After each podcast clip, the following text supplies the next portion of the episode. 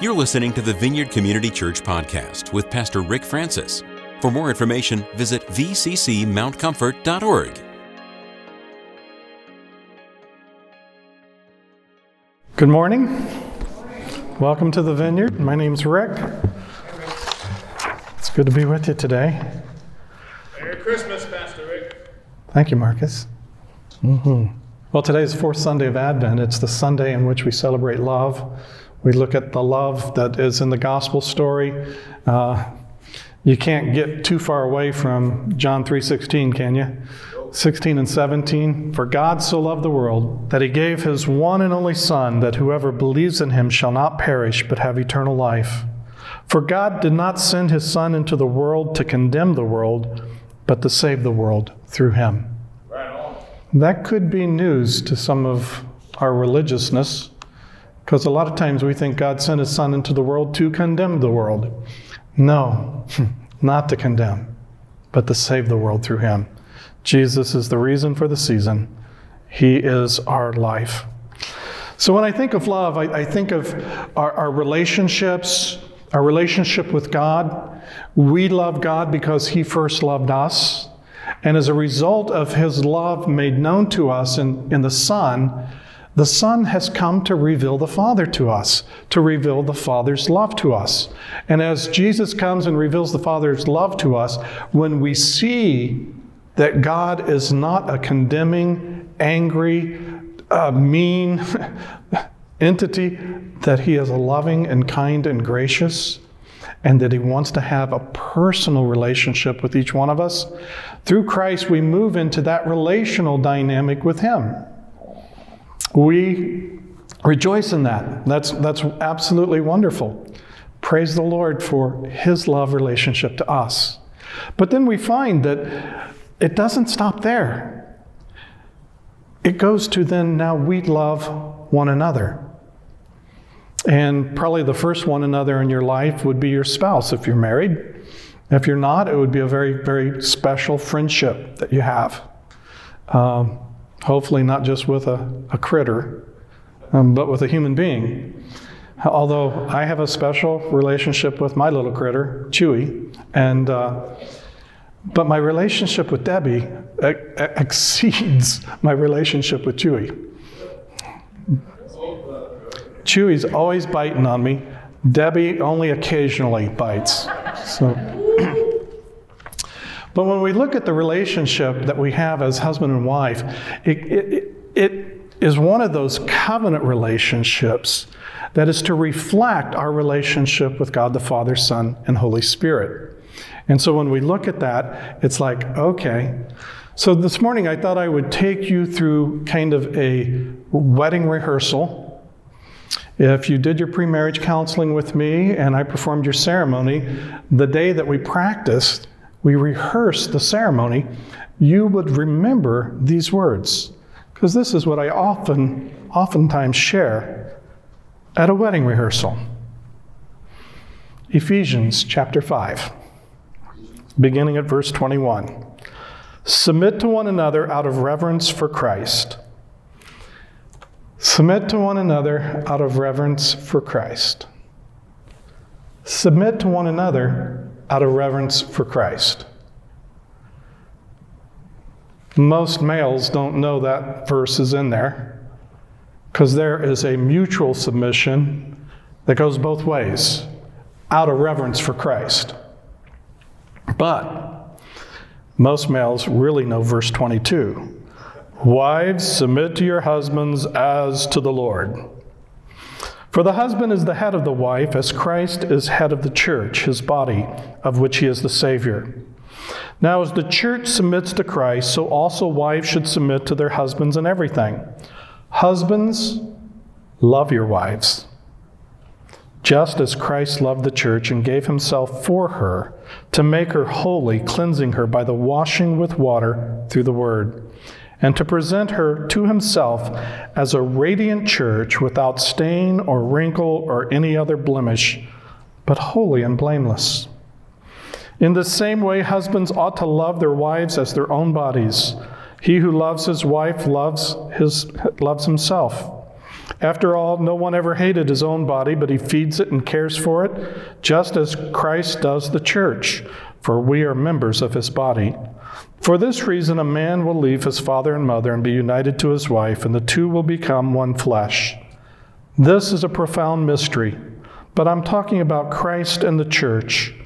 However, each one of you must also love his wife as he loves himself, and the wife must respect her husband. Okay. Wives, submit. It's in the scripture. And it's one that a male dominated leadership has made sure that it, it got punctuated often. You've been a part of a religious system like that? Yet when I would do a, a, a, rehearsal, my whole thing was the women really got off easy. All they had to do is submit. Husbands have to love as Christ loved. When you love the way Christ loves, all the selfishness goes out. A young couple came running up to my friend, who was my associate pastor, and as he was as they was coming up saying, "We want to get married." And they're just all starry-eyed, in love and all that. And he looked at him very clearly and said, "Prepare to die." And we find that the, the dynamic of a covenant relationship is, is kind of the crucible that God will use to bring us to the end of our selfish, egocentric life. And to love our wife the way Christ loves the church. Wow. I had another friend point out to me Do you realize Christ loves the church even when she is misbehaving? Oftentimes, God's people in the Old Testament, they, they use some very graphic language to describe the, the violation of relationship. Israel's called a harlot, whoring after other gods. And there's been times when the church hasn't been so pristine in her pursuit of the Lord Jesus and yet he loves her. Now, that was a revelation because being a little pastor, I always saw the church as just absolutely beautiful, you know, without spot or blemish. Look around, you'll see that's not true. Oops, that went right over your head. We're not. And yet he still chooses to pour out all his love and affection toward us. It's not about how good we behave, how well we speak. It's about he is love and he's chosen to love us. And so we, we get this, this incredible dynamic on this Advent Sunday of love, of knowing that it's not about your behavior or whether you deserve to be loved it's about who He is. God is love, and He loves you. Another friend of mine, this is quote all your friends Sunday, I guess. uh, he said something that impacted me, and it still it came back even as I was preparing for this, and I, I just thinking, the Lord was speaking to him he was like five months married, full five months under his belt. He loved the Lord. He was listening to the Lord one, sun, uh, one day, and the Lord said, I want you to learn how to love your wife the way I created her to authentically be loved. Wow. But what about me? Well, that's right. It's the crucible that'll bring us to the end of ourselves. But I, I, want to take that thought and just say, apply it to all your relationships. How do you think God intended the person that you are around, that you come across, how do you think He intended them to be authentically loved? The way He created them. to be loved.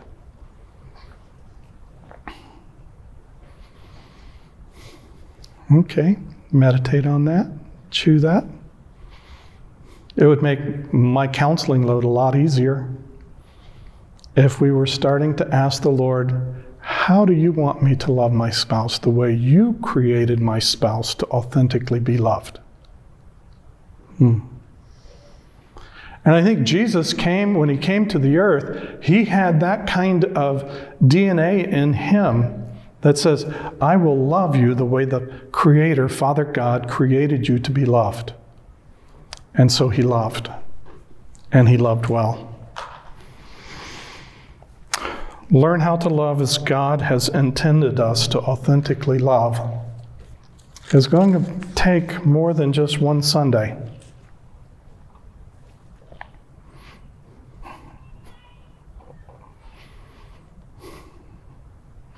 So, as we love God and we learn to love others, I always go to 1 John chapter 4. When you think of love, you either go to 1 Corinthians 13 or 1 John chapter 4. And today I want to go to 1 John chapter 4, and we'll begin at verse 7. Dear friends, let us love one another. For love comes from God. Everyone who loves has been born of God and knows God. Whoever does not love does not know God, because God is love. This is how God showed his love among us. He sent his one and only Son into the world that we might live through him. This is love. Not that we love God, but that he loved us and sent his Son as an atoning sacrifice for our sins. Wow. That is so amazing. The word here in the Greek for love is agape. It's the kind of love that's unconditional. It's one that's a real stretch for us as human beings, except for possibly parents, especially mothers for children. They seem to be able to move in that like unconditional love for their kids. But it's the way God loves. And so we're encouraged because God is love. And he expressed his love by sending his only begotten Son. That we, as receiving that, come into that relationship with him. You'll find in 1 John uh, early, earlier in the, in, the, in the letter that there is a connection that if you are loving, then you are in God. And if you are in God, that presupposes that God is in you. And so John says this in many different ways in his gospel in chapter 17. You know, it's it's the whole thing about, you know, you and me and I and you and we'll be brought to complete unity and there's that that whole concept of love of oneness that as we love we become more and more like the Lord and as we become more like the Lord, we find that the effectiveness of our love has a greater impact on those that we call the objects of our love.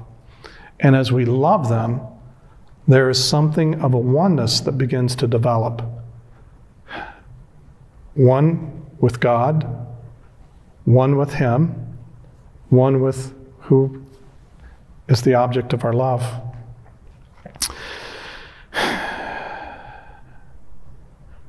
He loved us, sent his Son as an atoning sacrifice for our sins. Dear friends, since God so loved us, we ought to love one another. No one has ever seen God, but if we love one another, God lives in us and his love is made complete in us. We know that we live in him and he in us because he has given us of his Spirit. And we have seen and testify that the Father has sent his Son to be the Savior of the world. If anyone acknowledges that Jesus is the Son of God, God lives in him, and he in God. And so we know and rely on the love God has for us. God is love. Whoever lives in love lives in God, and God in him. Hallelujah. Hmm. Just an incredible, incredible passage.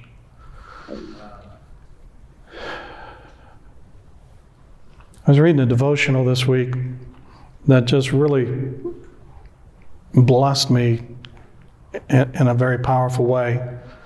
And it was talking about having the robe of righteousness. And as it was talking about the robe of righteousness, as it was going on, it was talking, and it was it was implying that Christ is the one that set your clothes out this morning on what you're going to wear. And I just thought, huh, I never thought of that. I don't know if you were a kid, maybe mom set your clothes out, uh, or maybe as you got older, you set your clothes out the night before. I know that when I have special occasions and I got to make sure that uh, my certain dress shirt is ready to go, I try to get everything ready and, and get it all, all there and very selective and get everything coordinated.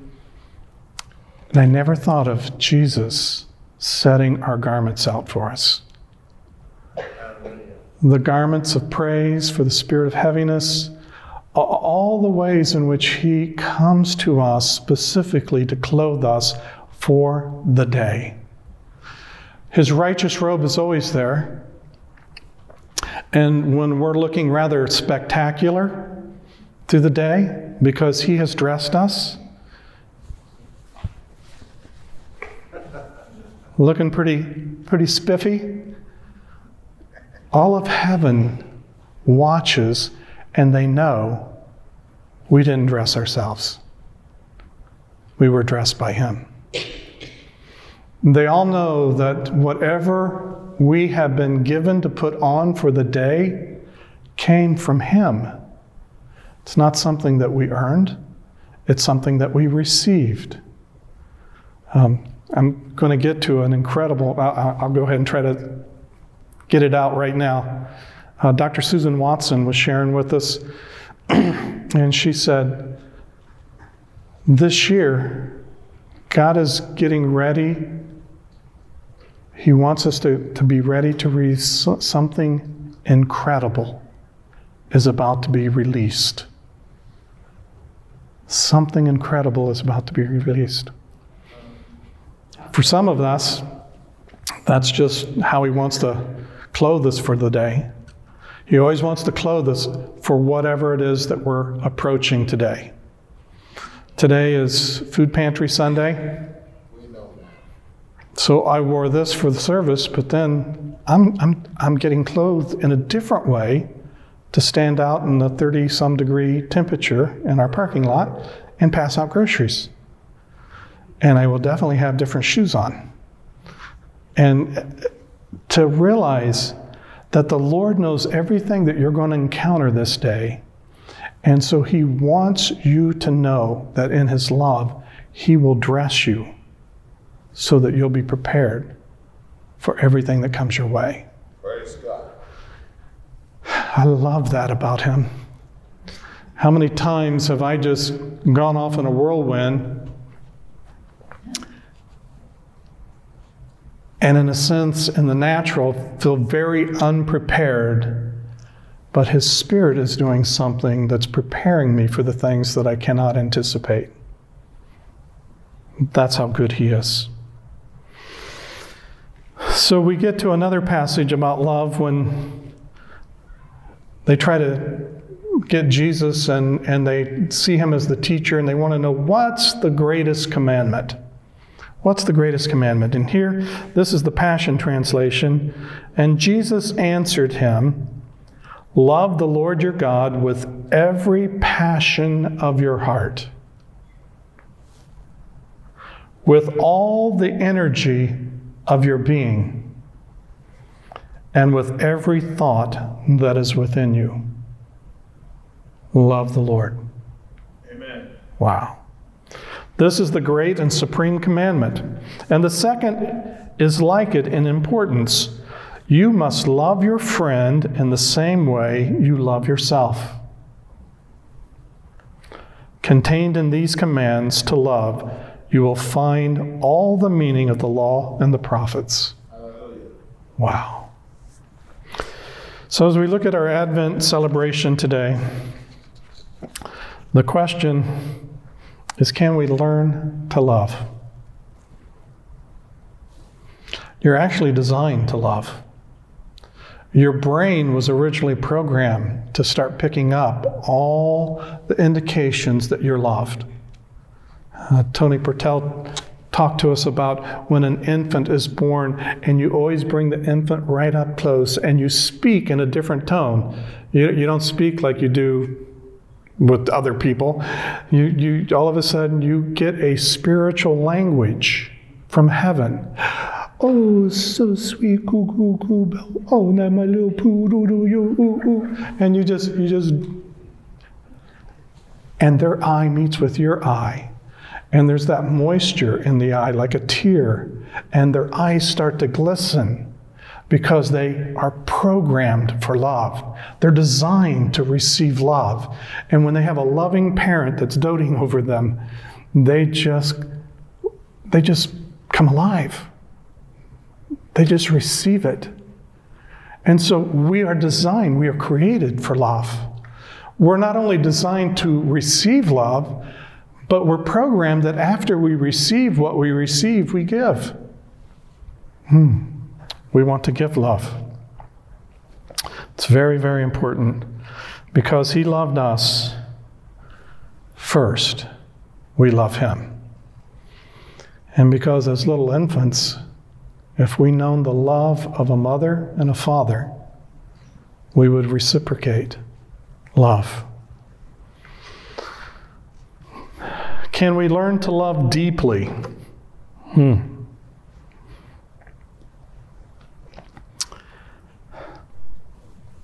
Learning to receive grace and the grace infused love that meets us every moment in Jesus we don't love perfectly, but we can increase our capacity to love. Many of you know, I, know the Combses know Bob Jones, uh, the Arkansas prophet, who, who years ago passed away and he was standing before the throne of God. And this is a guy that did all sorts of prophetic ministry, all this kind of stuff. And the question that was asked him as he stood before the Lord was, How well did you love? Not how many souls did you lead to Christ, not how many Bible studies you conducted, not how many prophecies did you release, but how well did you love? And, folks, the enemy is always targeting our capacity to increase in love. That's why he uses the wounds, the hurts, the traumas. Uh, maybe we only had a mother that loved us. We didn't have a father. Maybe we only had a father that loved us. We didn't have a mother. Maybe we didn't have mother or father that, that was there treasuring us from, from the moment of birth. But he has been there, and he has been treasuring all along because He loves you. And as, as, you, as you go through this and you, you realize, my capacity to love is the very thing that threatens the kingdom of darkness. Because I'm not going to come up with some great plan that'll be a new government structure that will make everything on earth just wonderful. But the, the law of love. How do I love? And to realize, I believe that that'll be the question that we will all get when we get before Him. How well did you love? Now, Bob came back to life, and he devoted the rest of his life to loving well. Yeah. I don't want you to die today, but I want you to get the same impact of the revelation it's about how well do you love. And if you can't love those that are closest to you, ask the Lord what's going on. Why is it my spouse drives me absolutely loony? Well, I guarantee you, there's probably some assistance from the kingdom of darkness that's trying to make your spouse look a certain way or is highlighting all their shortcomings. But when you start looking with the heart of love, you start seeing through God's eyes. Because, as 1 John 4 says, He's in us and we're in Him. And this makes His love complete when we love each other. And so let's, let's take that to heart and, and move with that. And the last one can we learn to love completely?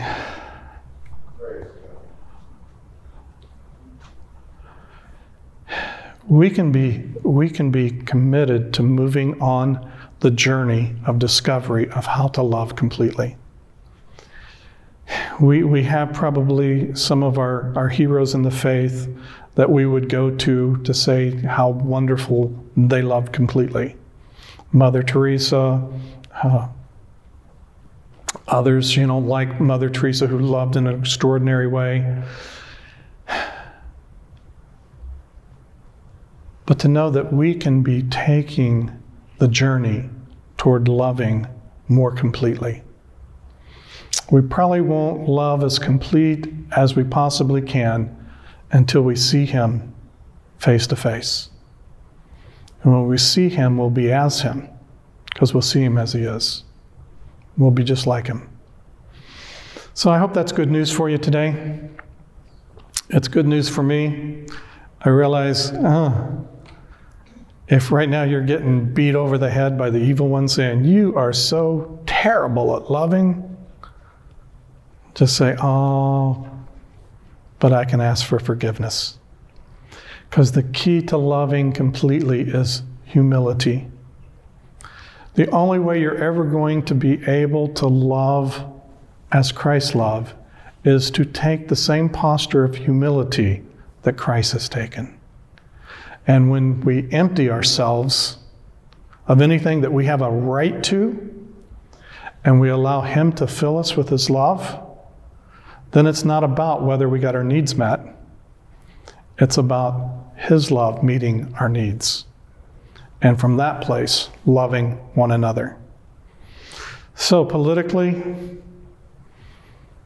medically, masks on, mask off, whatever the controversy is, don't let the enemy use cultural things to bifurcate our focus on love.